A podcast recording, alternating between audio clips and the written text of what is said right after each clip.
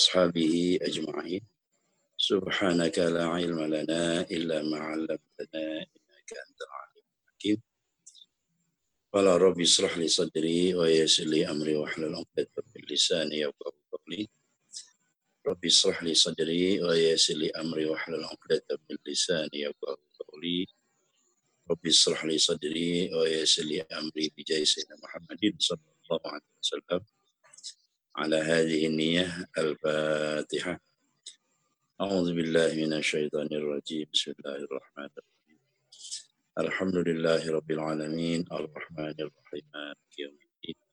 إياك نعبد وإياك نستعين. من الصراط المستقيم. صراط الذين أنعمت عليهم غير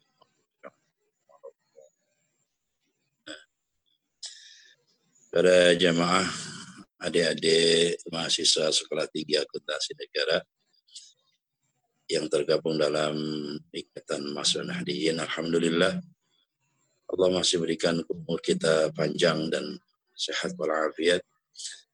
Pertama-tama saya mengucapkan selamat datang di majlis ini, majlisnya iman yang senantiasa pada malam Senin atau Minggu malam kita adakan di musola Jannah dan mudah-mudahan dan malam hari ini kita laksanakan melalui video online tapi tidak mengurangi ta'jim kita kepada ilmu mudah-mudahan Allah Subhanahu wa taala berikan manfaat dan berkah pada ilmu yang kita kaji malam hari ini.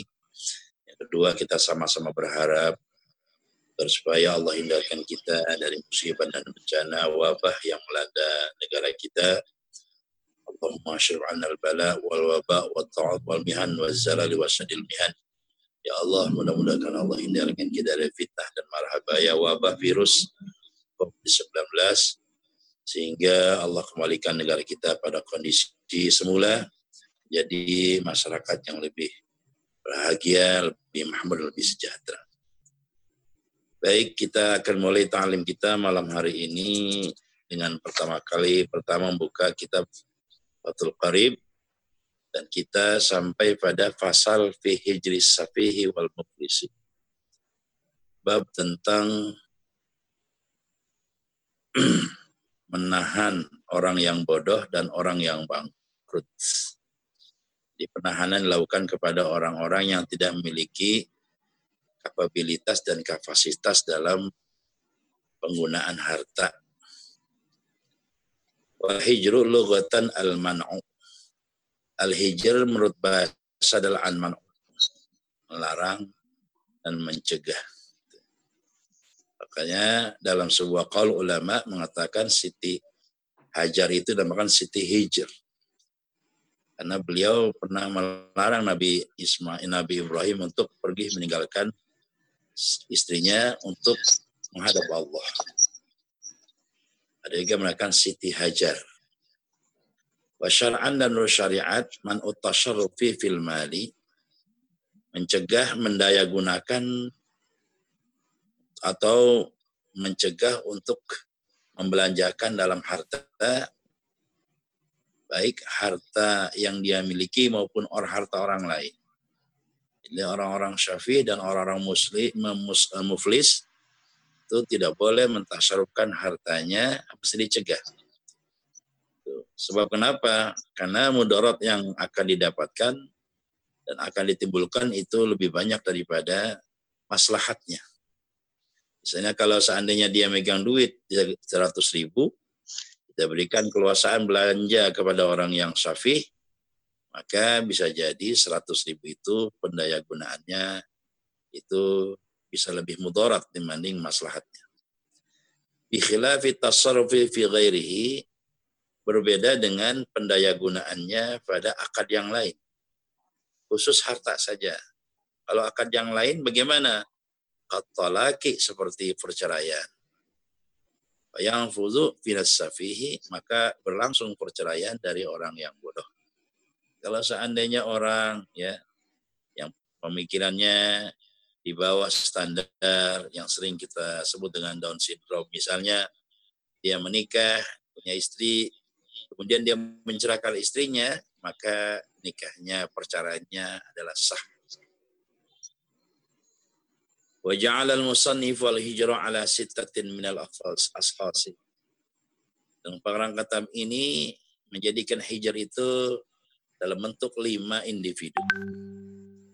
Pertama asawi. Anak kecil tidak boleh diberikan keluasan untuk mengelola duit. Ya, wal majnun.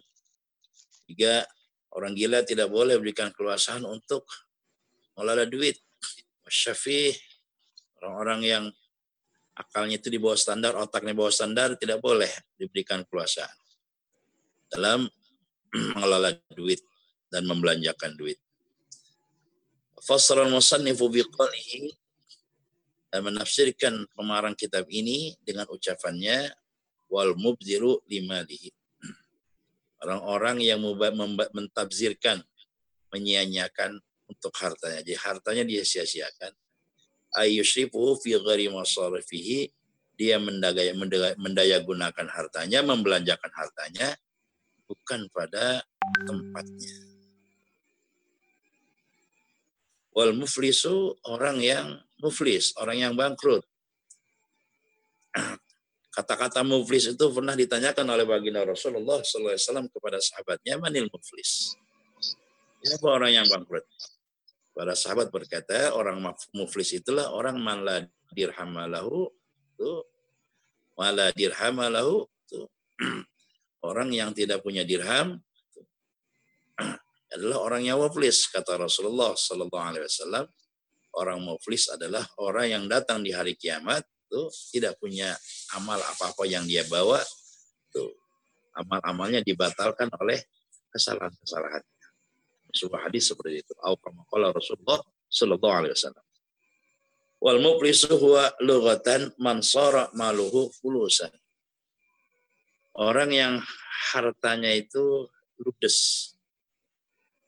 Fulus juga disebut juga dalam bahasa Arab ajam itu adalah orang-orang yang punya duit recehan, fulus. Dikata mafi fulus adalah nggak ada duit, duit yang recehan tuh fulus. Tapi dalam kacamata fikih fulus adalah orang-orang yang tidak punya harta. Tumakun bihi an killatil mali au adamihi kemudian dikunyahkan di, di, dikunyahkan disifatkan atas orang-orang yang hartanya sedikit atau sama sekali nggak punya harta. Orang-orang yang bangkrut, modalnya bangkrut, hartanya nggak ada. Atau bahkan kali kalaupun dia punya harta itu tidak cukup untuk mengganti hutang-hutangnya. Di sini di sarahnya disebutkan lagi wa syar'an dan nur syariat. Muflis adalah alladzi takabat alladzi takabat orang yang apa namanya uh, irtaba irtakabat huduyun orang yang terlibat hutang Utangnya banyak. La yafi maluhu bidainihi au duyunihi. Di mana hartanya tidak cukup untuk membayar hutangnya atau hutang-hutangnya. Ini orang yang muflis. Yang disebut bangkrut. Wal maridu orang yang sakit al mukhawwafu alaihi min maradihi orang yang ditakuti atasnya karena penyakitnya wal hijra alaihi dan ditahan atas orang yang sakit itu adalah bima zada ala sulusi apabila dia membelanjakan lebih dari sepertiga. Jadi kalau dia orang yang sakit, misalnya sakitnya parah, ya dia tidak boleh menjual rumahnya, tidak boleh menjual seluruh hartanya. Sebab kenapa? Sebab dia masih tinggalkan kepada ahli warisnya. Makanya hanya dibatasi sepertiga saja dari harta-hartanya orang yang sakit. Bahwa yang dimaksud bima zalasullah sulusut tirka sulusai tirkati li adi hakil warasati dua apa namanya dua per tiga daripada uh, untuk tujuan hak ahli waris yang akan ditinggalkan orang yang sakit ibu kita sakit bapak kita sakit dijual rumah kita dijual hartanya segala macam sehingga anak-anaknya kemudian menjadi miskin dan susah sehingga akan melahirkan generasi yang miskin. Itu tidak dibolehkan dalam agama. Hadza illam yakun alal maridi dainun. Kondisi begini kalau seandainya artinya tidak boleh dibelanjakan lebih daripada dua per tiga hartanya itu apabila ya orang sakit tersebut tidak punya hutang. Fa'inka lahu dainun kalau seandainya dia banyak hutangnya orang sakit tersebut istagriku taktirkatuhu yang apa namanya mengapa namanya menghapus dalam bahasa ininya artinya uh, menenggelamkan artinya hutangnya tersebut itu sampai tidak mencukupi dari harta yang ditinggalkan untuk membayar hutang hujir alaihi fisulus hanya ditahan baginya orang yang seperti itu sepertiga saja. Wa mazada alaihi dan apa-apa yang bertambah darinya. Jadi nanti seperti itu. Wal abdu yang selanjutnya adalah dari enam bagian orang-orang yang ditahan untuk memperbelanjaan harta adalah seorang hamba alladzi lam yu'dzan lahu fi tijarati seorang hamba yang tidak diberi, diberi izin baginya dalam perdagangan. Fala yasihu tasarrufuhu bi ghairi izni sayyidihi maka tidak boleh dia mendaya gunakan hartanya tanpa izin tuannya. Jadi ini orang-orang yang di dalam agama itu memang harus ditopang. Ya, harus didukung. Intinya mendukungnya itu jangan diberikan kepada mereka itu keluasaan untuk membelanjakan harta. Harus ditahan. Wasakatal musannifu an an ansya ibn al-hijri mazkuratan fil mutawalati dan menahan diri pengarang kitab ini dari jenis-jenis hijir tersebut dalam pembahasan yang sangat panjang. Minha al-hijr alal murtadi li hakil muslimin menahan bagi orang yang murtad keluar agama untuk membelanjakan harta orang muslim. Mesti ditahan. Waminha dan setengah daripada yang mutawalat adalah alaihi ala rahini. Itu menahan bagi orang yang menggadaikan barangnya lihakil murtahini karena masih punya hubungan hutang dengan orang yang memegang gadaiannya. Ya, orang yang memegang, yang menggadaikan barangnya jangan semena-mena mentasarufkan hartanya sebelum dia melunasi barang gadaian.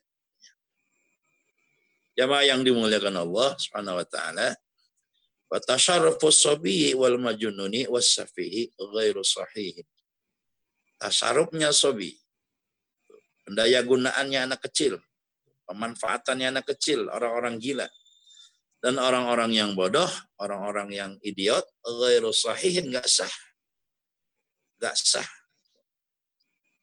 Wala yasihu minhum bay'un, maka tidak sah bagi mereka ini anak kecil dan orang gila, orang bodoh, proses akad jual beli. Wala syira'un, juga apa namanya jual abal yang membeli. Wala habbatun, wala hibbatun juga tidak boleh hibbah. Wala ghairi haminat tasyarufati dan juga lain sebagainya daripada pendaya gunaan. Karena pertanyaannya bagaimana kalau anak kecil beli permen? Gimana kalau anak kecil memberikan, menghibahkan misalnya permennya kepada temannya. Kepada hal-hal yang nilainya kecil, agama itu memaklumi dan memaafkan. Gitu. Seperti misalnya kita memerintahkan anak kita, adik kita untuk beli kerupuk, nilai jumlahnya kecil, sehingga pun kalau terjadi sesuatu itu masih bisa dimusyawarahkan. Itu tidak mengapa. Fa'amas syafihu adafin orang syafih orang yang idiot, orang-orang yang apa namanya ya tidak normal. Fayasihu nikahu maka sah nikahnya. Sah orang safi itu nikahnya ini wali dengan izin walinya. Karena itu ya akannya akan muamalah. Karena dia punya kemampuan, punya juga kemampuan seksual juga, punya rasa cinta. Makanya agama tidak menafikan kepada hak-hak yang sangat monumental ini, maka sah orang-orang yang syafi itu menikah. Seperti mana kita ada bahas tadi, dia kalau menceraikan istrinya juga sah. Gitu. Muflisi yasihu fi hmm. Dan tasarrufnya orang-orang yang bangkrut sah, tapi Tapi dia harus memiliki tanggungan, harus punya tanggung jawab, izimahnya. Punya konsekuensinya, dia masih tanggung jawab. Kalau ba'asalaman tu'aman, kalau seandainya dia memesan, dia menjual dengan salaman, jual beli pesan, tu'aman makanan, ghairi au ghairahu atau yang lain. Austara atau dia membeli. Kullan minhuma masing-masing daripada pesan makanan, pesanan dan makanan bisa manin tuh bidimatihi dengan harga pada tanggungannya sah sah orang nggak punya duit beli sesuatu sah tapi dia harus tanggung akan beli tersebut duna tasarrufi fi ayani malihi itu, yang yang tidak boleh itu adalah tasarufnya orang-orang yang muslim pada jenis-jenis jenis-jenis hartanya. Pala yasima tidak sah. Seperti misalnya harta yang menjadi tanggungan buat utang dia, maka harta itu tidak boleh ditasarufkan oleh orang yang muslim. Tasarrufi binikahin masalan.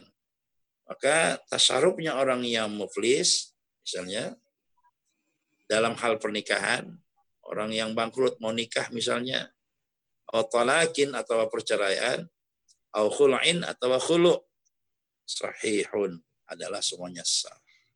Boleh. Jadi kalau misalnya dia ingin menikah, nggak punya uang, nikahnya sah, sah saja atau dia menceraikan istrinya karena dia tidak punya uang. Sah sah saja. Atau hulu atau misalnya istrinya minta cerai. Hulu itu adalah akad cerai yang dimintakan oleh pihak istri. Kemudian karena barangkali karena dia tidak punya uang istrinya menghulu dia menuntut cerai dengan cara membayar eh, sah saja. Bahkan dalam kata Imam Ahmad bin Hambal bahwa orang yang hulu itu tidak membayar duit juga tidak bayar uang kepada istri itu dalam hadis Imam itu sah adanya. Amal mar'atul mublasatu. Adapun perempuan yang bakrut.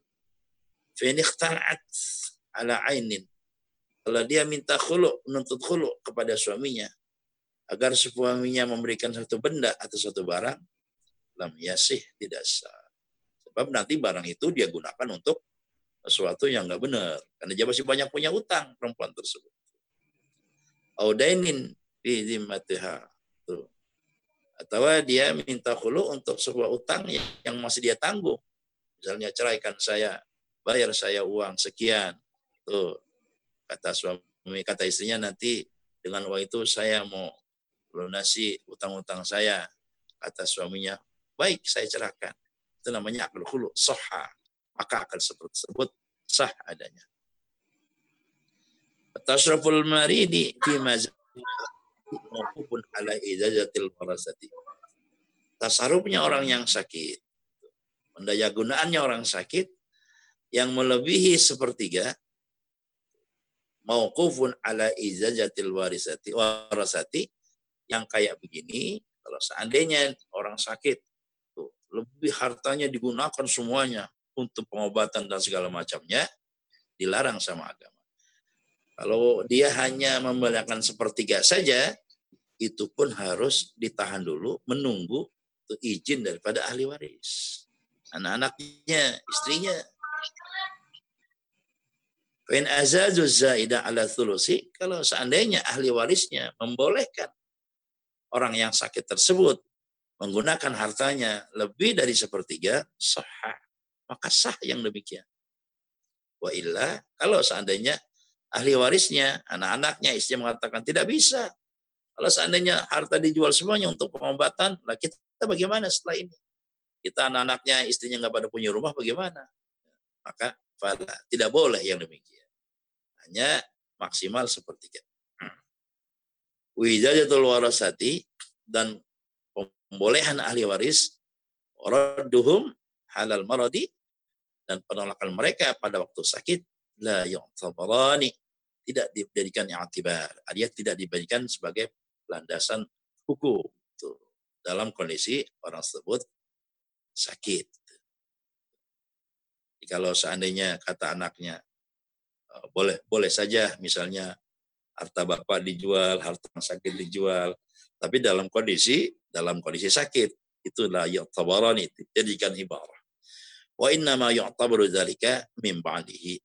Sesungguhnya menjadikan ibarah-ibarah itu menjadikan landasan hukum tersebut adalah setelah kematiannya. Ai ba'da mautil maridi setelah kematian si orang yang sakit. Begitu. Jadi boleh atau tidaknya dalam kondisi orang yang orangnya sudah mati. Wida ajajal warisu. Kalau wida ajajal warisu. Kalau seandainya ahli waris membolehkan, semua kala. Waktu sakit dia bolehkan. Kemudian setelah mati dia berkata, Inna inna ma ajaztu li dhanni annal mala qalilun.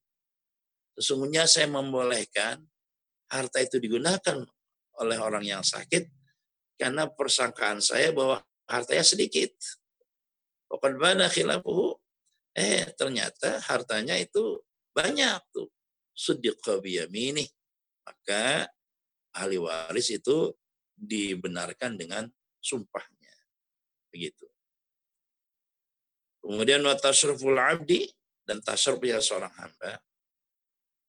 Hamba budak sahaya alladzi lam yu'zan lahu fi tijarah. Hamba yang tidak diizinkan untuk melakukan perdagangan yakunu fi zimmatihi maka yang demikian itu menjadi tanggung jawab pribadi. Wa mana kaunu fi zimmatihi maksud bahwa yang demikian itu akad seorang budak menjadi tanggung jawab pribadi annahu yatba'u bihi ba'da itqihi yang demikian itu mengikuti hamba tersebut setelah pembebasannya. Idza utiqa kalau dibebaskan. Jadi kalau seandainya dia dalam perdagangannya tidak amanah, kemudian kalau nanti dia dibebaskan, maka hutang itu dipotong ketika proses pemudakan itu akan terjadi. Terjadi. Feda adana lahu sayyidu fit tijarati. Kalau seandainya tuannya membolehkan baginya dalam perdagangan, sah tasarrufuhu, maka sah itu tasarrufnya seorang hamba bihasbi dzalikal izni seukuran dengan izin yang diberikan oleh tuannya. Allahu alam bisawab. Begitu. Di ini makanya apa namanya eh, agama itu mengantisipasi sekali jangan sampai dalam akad itu terjadi kesalahan baik dari satu pihak maupun pihak yang lainnya. Terutama orang-orang yang syafih, anak kecil, orang gila, ya syafih, orang yang muzir, orang yang muflis, orang yang sakit dan budak, itu diantipasi oleh agama agar mereka tidak diberikan keluasaan untuk mendaya gunakan hartanya. Karena ditakutkan akan terjadi mudarat dalam akadnya. Orang itu, contoh misalnya kalau orang yang lagi bangkrut, itu bisa menghalalkan berbagai cara kalau tidak dikontrol. Jadi hijin ini lebih pada kontrol dalam pengendalian uh, tasarruf dalam masalah harta. Itu saja kajian Fatul kita. Wallahu a'lam Israel.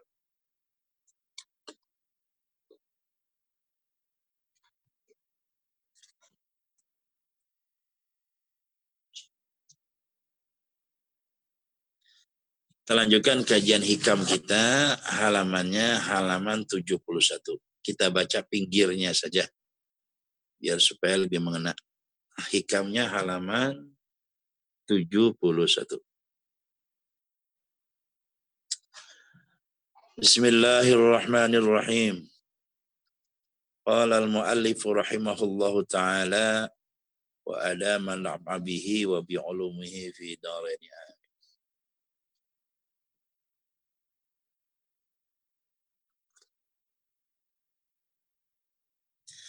Mata a'taka kapan saja Allah berikan kepada anda ayuhal ariful mutayaqidhu Wahai orang yang arif yang sadar. Kapan saja, bukan apa saja, kapan saja Allah berikan kepada Anda. Wahai orang-orang yang sudah ma'rifat, orang-orang yang tersadar. Ashadaka birroh. Hakikatnya Allah sedang menyaksikan, mempersaksikan kepada Anda birrohu kebaikan-kebaikannya. Jadi Ibnu Athaillah mengatakan bahwa kapan Allah berikan sesuatu kepada kita, hakikatnya Allah sedang mempersaksikan kepada kita kebaikan-kebaikannya. Maksudnya apa? Birroh itu sifatu birri, sifat kebaikan-kebaikan Allah. Apa itu sifat-sifat kebaikan Allah? Minal judi, dari kedermawanan Allah. Wal karami, kemuliaan Allah. Wal ihsani, kebaikan Allah wal lutfi kelembutan Allah wal atafi dan kelembutan Allah. Lutfut sama ataf itu sama wa ghairi zalika dan lain sebagainya. Ya, apa pun yang Allah berikan kepada kita itu hakikatnya Allah sedang memperlihatkan kepada kita kebaikan-kebaikannya. Bahwa Allah itu maha dermawan. Allah berikan semuanya kepada kita tanpa kita minta Allah untuk menunjukkan bahwa Allah itu maha mulia. Makanya Allah punya nama nama Al-Karim. Kalau kita minta satu kepada seseorang diberikan satu, maka orang itu namanya baik. Kalau kita minta dua, dikasih dua, minta satu diberikan dua, orang itu sangat baik. Tapi kalau kita tidak minta, diberikan semuanya, itu namanya mulia. Allah itu maha mulia wal ihsani dan baik. Allah itu maha baik. Kebaikan Allah tidak pilih kasih, tidak pandang orang. Siapa pun diberikan oleh Allah Subhanahu wa taala. Adalah kelembutan yang melebihi kelembutan seorang ibu kepada anaknya. Ghairi dzalika. Dan lain sebagainya. Wa mata mana'aka tatkala Allah tidak berikan kita. Artinya Allah cegah pemberiannya itu hadaka qahrahu. Sungguhnya Allah sedang memperlihatkan kita qahrahu. Kan gagahnya Allah. Apa itu? Sifatuhu al-qahriyatu sifatnya Allah yang gagah. Ay allati taqdil qahra. Yang menuntut akan kegagahan. Yang tidak bisa dipaksa karena Allah mah wal ghalabatu minal jabariyati dan penguasaan Allah adalah setengah daripada jabariyahnya Allah yang maha memaksa. Wal kibriya'uhu wal izzatu wal istighna'u. Jadi sifat sombongnya Allah, mulianya Allah, dan istighnanya Allah. Artinya Allah tidak membutuhkan apa-apa dari makhluk. Istighna, sifat istighna. Kalau kita berkata, La ilaha illallah, itu maksud yang pertama adalah Allahu mustaghniyun an kulli siwa. Allah nggak butuh apa-apa kepada yang lain. Kullu istiwa muftaqin ilaihi dan selain Allah butuh kepada Allah Subhanahu wa taala. Itu makna la ilaha illallah. Bahwa fi kulli dzalika dan sesungguhnya Allah Subhanahu wa taala fi kulli dzalika pada kondisi memberi atau tidak memberi. Eh, fikil ini pada kondisi Allah memberi atau tidak memberi. Muta'arifun ilaika. Allah memperkenalkan zatnya kepada kita. Kalau Allah memberi kita sehat, itu hakikat yang memberi sehat adalah Allah. Kalau sekarang ini Allah lindungi kita tidak terkena virus, itu hakikatnya yang menghalangi virus itu adalah Allah. Tapi kalau seandainya ada saudara-saudara kita yang menjadi korban virus, maka sesungguhnya yang menyampaikan virus itu adalah Allah Subhanahu wa taala. Kul kata Allah, la yusibana illa ma kataballahu lana. Tidak akan menimpa musibah kecuali yang sudah Allah gariskan kepada kita. Wa maulana. Ialah pelindung kita. Falyatilahi falyatawakkalil mu'minun. Dan kepada Allah bertawakallah orang-orang yang beriman. Jadi Allah ketika Allah beli, Allah, Allah tidak Allah tidak beri, hakikatnya Allah muta'arifun ilaika. Sedang memperkenalkan zatnya kepada kita.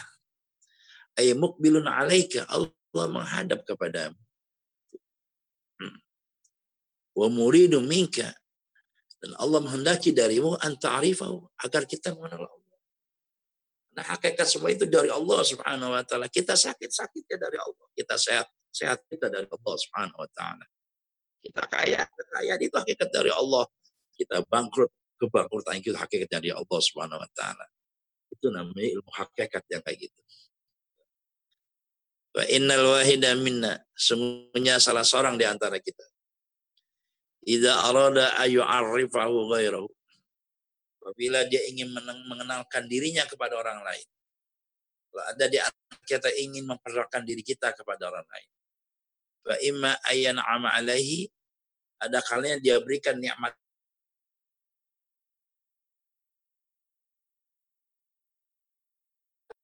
Kita kirim surat agar supaya orang itu kenal kita. Kita kirim makan agar orang itu kenal kita. Kita kirim WA dan segala macam agar orang itu kenal kita. Itu cara yang pertama. Wa imma ayu aqibahu. Atau ada kalanya orang tersebut ya kita iqab. Kita kasih sesuatu yang apa namanya tidak enak. Kita kita kasih siksaan. Kita tidak berikan nikmat. Itu juga cara merekam diri kita kepada teman kita. Wa kullu minhuma sababun fi ma'rifati dzalikal ghaib. Nah, wa kullu minhuma maka cara dua dua cara tersebut adalah saat kita berikan nikmat atau kita tidak berikan nikmat kepada orang lain itu agar supaya dia kenal kita menjadi sebab fi ma'rifati dzalika fi dzalikal ghair lahu menjadi sebab agar supaya orang lain itu tahu akan eksistensi kita. Begitu. Jadi kalau seandainya saudara-saudara memberikan sesuatu kepada ibu saudara, saudara dalam kondisi jauh misalnya tempat tugas, ya, terima oleh ibu kita, maka pemberian kita itu seakan-akan mengatakan bahwa kita ini masih ada. Kita ini masih ada. Begitu. Begitu juga kalau seandainya kita mengabarkan sakit kepada istri kita, kita dalam kondisi saya tahu itu menandakan bahwa kita juga masih ada. Wa muqbilun biwujud biwujud lutfi biwujud lutfi hakikatnya Allah Subhanahu wa taala itu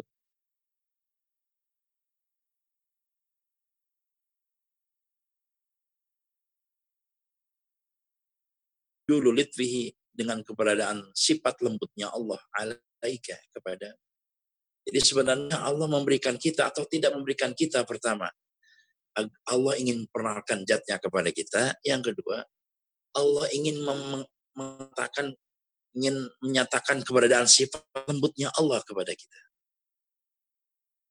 Lianna musyahadataka sifati birrihi karena persaksian kita kepada sifat baiknya Allah. Waqarihi dan sifat gagahnya Allah. Karena menyaksikannya kita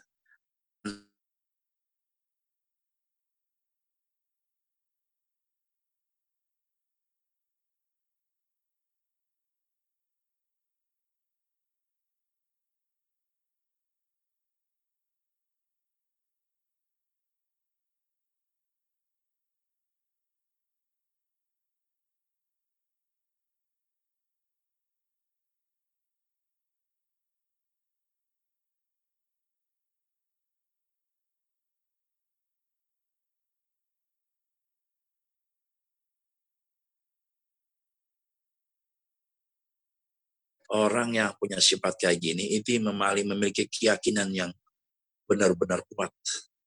Bukan keyakinan kerupuk yang kena air itu lembut, lemes. Tapi keyakinan yang kuat. Sekuat baja. Sehingga apa pun yang datang dari Allah hakikatnya baik.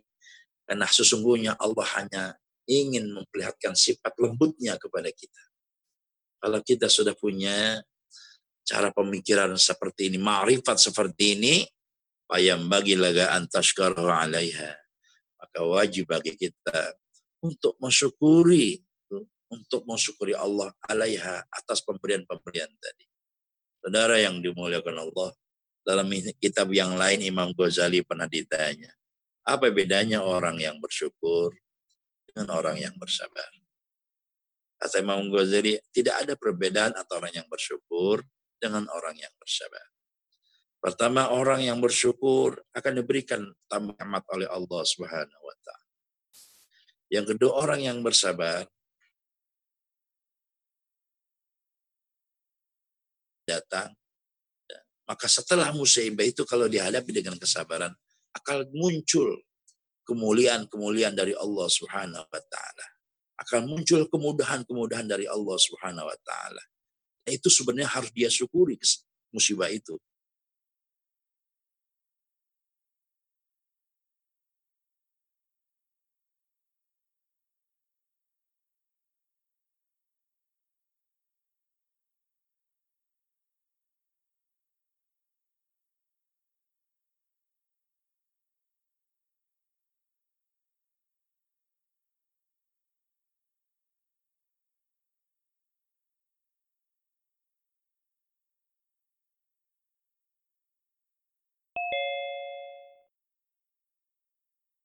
Bima huwa alaihi minasifatil aliyati.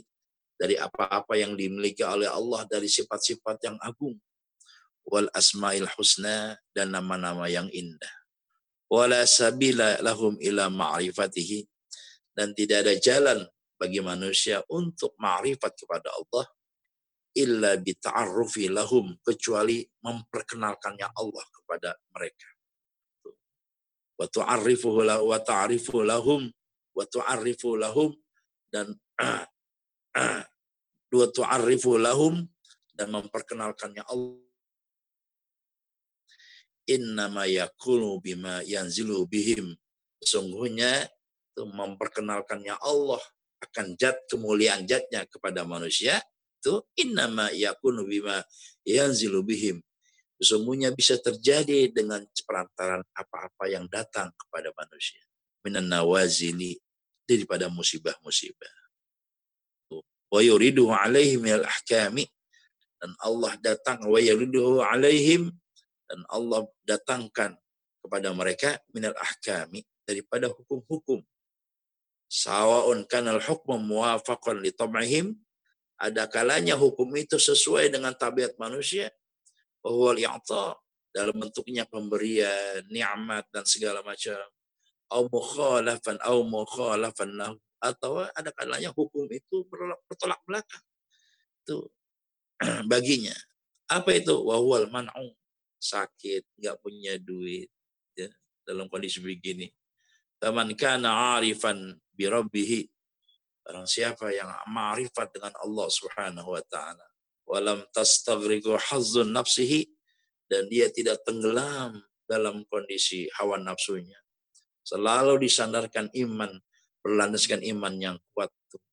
Walam yufarriq bainal ata wal man'i dan dia tidak membedakan antara pemberian tuh antara anugerah tuh dengan yang tidak diberi tuh dikasih atau tidak dikasih dia tidak dia tidak membedakan tuh lianna kullu minhum lahu karena sesungguhnya diberi atau tidak diberi hakikatnya adalah torikon adanya lahu tariqun.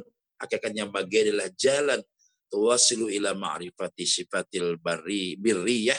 Yang akan menyampaikan orang tersebut pada ma'rifat Allah yang memiliki sifat al-birriyah, sifat yang baik. Minal judi daripada kedermawanan Allah Subhanahu wa taala. Jemaah yang dimuliakan Allah, saudara-saudara sekian, ini cara Allah memperkenalkan zatnya kepada kita. Terkadang kita diberi nikmat oleh Allah. Jangan hanya terfokus kepada nikmatnya, fokus kepada zat yang memberi nikmat itu. Kalau kita diberikan sesuatu musibah oleh Allah, jangan terfokus pada musibahnya. Kembali kembali kepada zat yang memberikan musibah kita tersebut. Karena Allah hakikatnya ingin memperkenalkan zatnya kepada kita. Agar kita mengerti bahwa kita terbatas, kita sangat lemah. Allah lah maha gagah. Hmm. Wahada min jumlati fahbi min ha wahada min jumlati babil fahmi bil man'i kama marra. Kajian kita ini adalah salah satu dari pintu memahami bagaimana ketika musibah itu datang dalam hidup kita. Ini pin, salah satu pintu ma'rifat untuk memahami bagaimana ketika musibah itu datang kepada kita. Kita lanjutkan. Innama yu'limukal man'u ayuhal miridu. Sesungguhnya kalau seandainya musibah itu membuat kita tersiksa, membuat kita menderita, musibah itu membuat kita merana dan stres, depresi. Mengapa demikian? Ayuhal murid.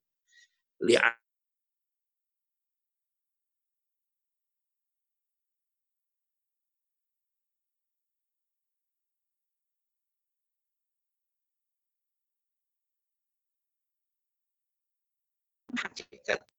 Penyebab stres dia itu sebenarnya dari Allah datangnya. Dan dia tidak punya terapi karena tidak punya ilmu. Yang kita kaji malam ini. Ayfi halil man'i. Pada kondisi musibah itu datang.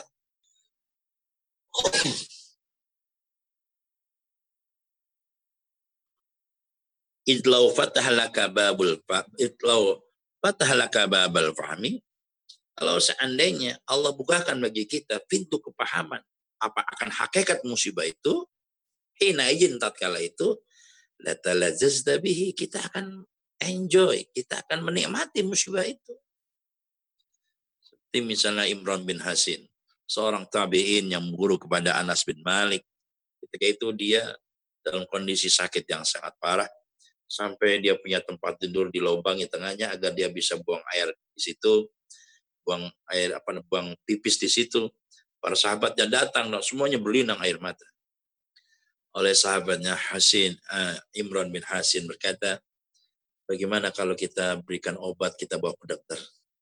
Imran bin Hasin hanya tersenyum dan berkata, "Kulla yaumin saliman alaya malaikatun."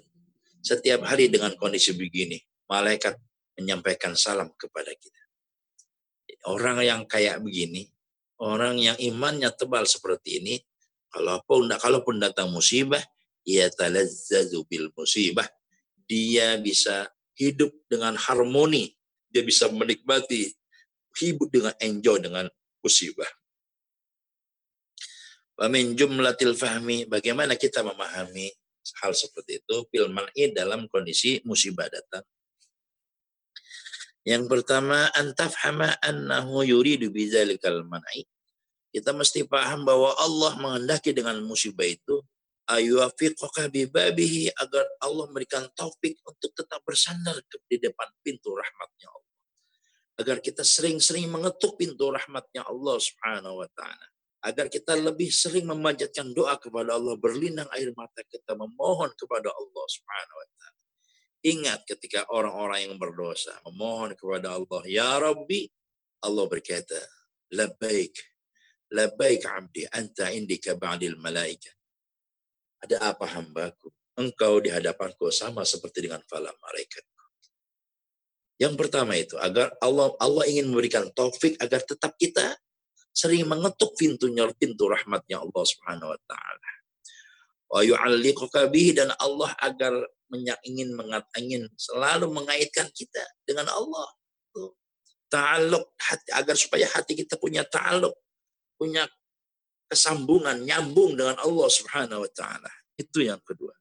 Yang ketiga, wa tusyiru min jumlati ahbai dan Allah ingin menjadikan kita daripada orang-orang dicintai oleh Allah Subhanahu wa taala. Bukan main. Orang-orang yang mulia bukan orang-orang yang tidak ada musibah. Orang-orang yang mulia, orang yang justru ketimbang musibah. Nabi Sulaiman, raja, dikenal. Tapi Nabi Nuh juga nabi, bukan raja. Tapi yang menjadi ulul azmi adalah Nabi Nuh. Sebab kenapa? Nabi Nuh itu lebih mendapat ujian yang bukan main dibanding Nabi Sulaiman. Nabi Sulaiman, Nabi Daudnya raja. Beliau Nabi Sulaiman, beliaunya raja. Bisa komunikasi dengan berbagai makhluknya Allah. Dengan jin, dengan setan, bisa dengan burung, bahkan Ratu Bilqis yang di Yaman bisa diundang dalam kedipan mata. Tapi Nabi Nuh tidak punya apa-apa, berdakwah puluhan tahun hanya sekian puluh pengikutnya. Tetapi yang menjadi apa namanya ulul aji Nabi Nuh alaihissalam. Sebab kenapa? Dia sabar, dia ikhlas, dia mengatakan musibah itu hakikatnya adalah hiburan dalam kehidupan dia dari Allah. Untuk itu itu dia menjadi panutan baik di dunia maupun di akhirat. Sampai Rasulullah Shallallahu Alaihi Wasallam pernah ditanya oleh Siti Aisyah, tidakkah engkau memohon kepada Allah agar supaya gunung dijadikan emas? Rasulullah hanya berkata, ulul ajmi sebelum saya dicoba oleh Allah lebih dari ujian saya dan mereka dihadirkan di hadapan makhluknya Allah. Karena apa? Karena kesabaran mereka. Karena sesungguhnya Allah subhanahu wa ta'ala idha habba amdan Allah kalau mencintai seorang hamba, hamahu dunia. Hamahu dunia. Allah Subhanahu wa taala pelihara orang ini dari dunia. Kenapa Nabi kenapa Nabi Musa dan Nabi Harun tidak dijadikan orang kaya? Kenapa Nabi Nabi Allah mengalahkan Firaun dengan mengalahkan, mengalahkan Musa dan Isa, Musa dan Harun mengalahkan Firaun hanya dengan dakwah. Sebab apa? Sebab memang Allah jadikan kecintaan Fir'aun kepada dunia, Allah jadikan kecintaan Musa dan, kecintaan Fir'aun kepada dunia, Allah jadikan kecintaan Musa dan Harun kepada akhirat. Makanya jika Anda ditanamkan dalam hati kita kecintaan kepada akhirat, bersyukurlah. Mudah-mudahan Allah jadikan kita menjadi ahbabi, Orang yang dicintai oleh Allah Subhanahu wa taala. Wa min jumlatihi dan setengah daripada cara bagaimana memahami musibah itu menjadi sebuah anugerah antafhama annahu salaka bika maslakal muqarrabin. Kita harus paham bahwa Allah Subhanahu wa taala memberikan jalan kepada jalannya orang-orang yang muqarrabin.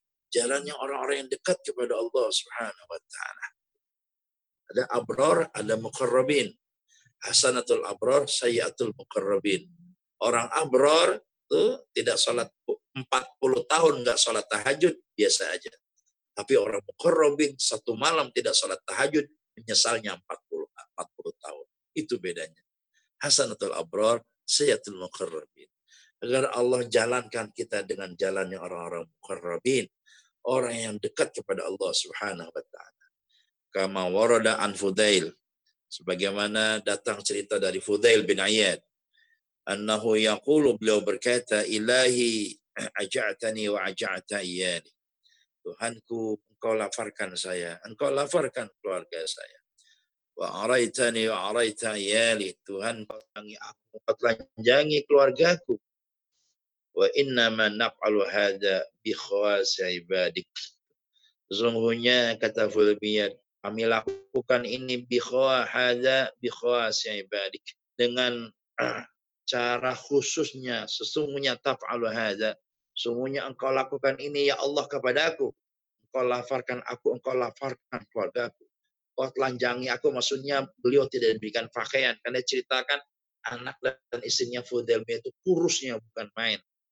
Wa inna taf'alu hadza ya Allah engkau lakukan ini aku yakin bi khawasi ibadika kepada hamba-hamba yang khusus itu kenapa? Karena dia begitu yakinnya, husnuzonnya kepada Allah Subhanahu wa taala. Saya nggak percaya Allah, engkau sia-siakan saya dengan cara lapar begini. Saya yakin semuanya ini atas engkau lakukan kepada hamba-hamba yang khusus. Lebih ayy sababin. Maka aku bertanya kepadamu ya Rabb, sebab apa? Astaujubu minka yang membuat saya ini minta seperti ini darimu. Artinya apa? Ain min a'li a'malil birri wal khairi dari perbuatan baik dan perbuatan baik yang mana itu yang akan aku lakukan agar supaya kondisinya seperti itu. Tunjukkan kepada aku dalam sebuah makalah yang lain, dalam kitab yang lain dikatakan, Ya Robi, tunjukkan kepada aku kebaikan apa yang menyebabkan aku seperti ini, agar aku bisa istiqomah menjalankan. Agar aku tetap seperti ini. Subhanallah. Min jumlatihi dan setengah daripada bagaimana cara memahami musibah menjadi anugerah adalah antafhama. Kita mesti paham.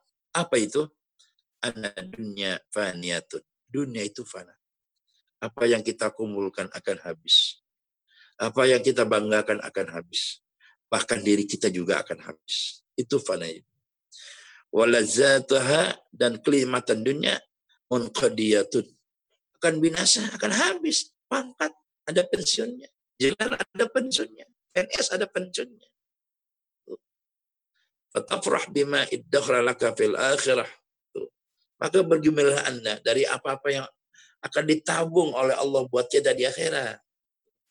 Akhirat, wal akhiratu khairu abqa. Lebih kekal selamanya. Ila ghairi zalika. Pada sampai ila ghairi zalika kepada yang lainnya mimma yaftahullahu bihi ala qalbil murid dari apa-apa yang Allah bukakan pada hatinya seorang murid as-sadiqi yang jujur.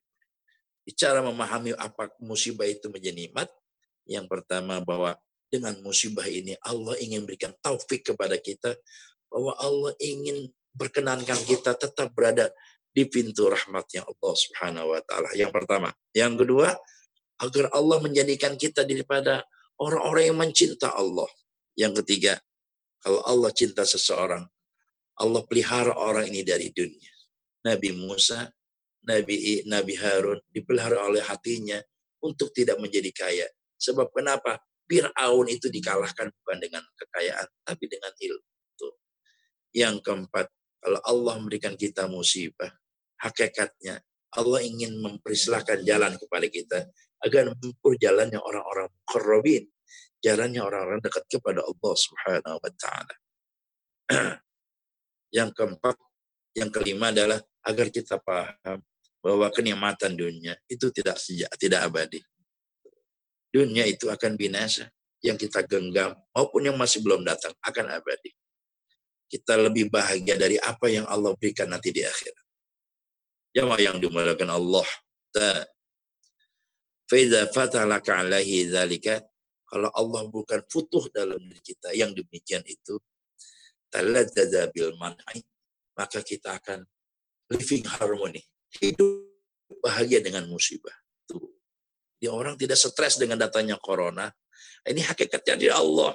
Pertama tadi corona ini datang kepada kita manusia agar supaya Allah memberikan agar kita berada tetap dalam pintu rahmat. Kita ketuk pintu Allah akan kita merengek di hadapan Allah Subhanahu wa taala.